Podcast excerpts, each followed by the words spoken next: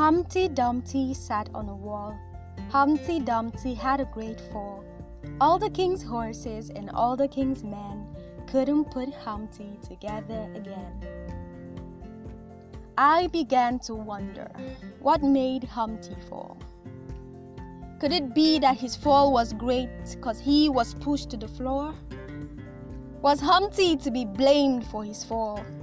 After all, what reason did he have for sitting on the wall? And I realized that I couldn't blame Humpty at all. Because I too got to sit on that wall trying to decide what was right from wrong, distraught when I had to choose between love and war.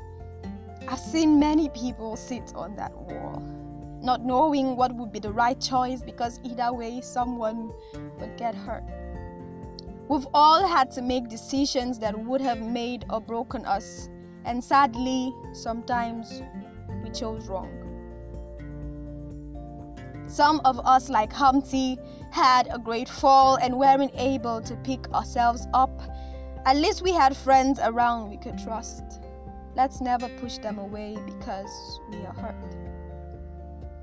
Can't we see that the world revolves? We are living in a moving ball. Even gravity is designed to make us fall, so certainly we will fall. We would fail. Things aren't always going to be okay. We'll have people push us to our breaking points. But the most important thing will be getting back up. Like the sun, we will always rise as dawn. The world may be designed to make us fall, but we have been designed to always rise up. Humpty Dumpty sat on a wall. Humpty Dumpty had a great fall. This is the difference between Humpty and us. Unlike him, we'll always be back again. Super thoughts.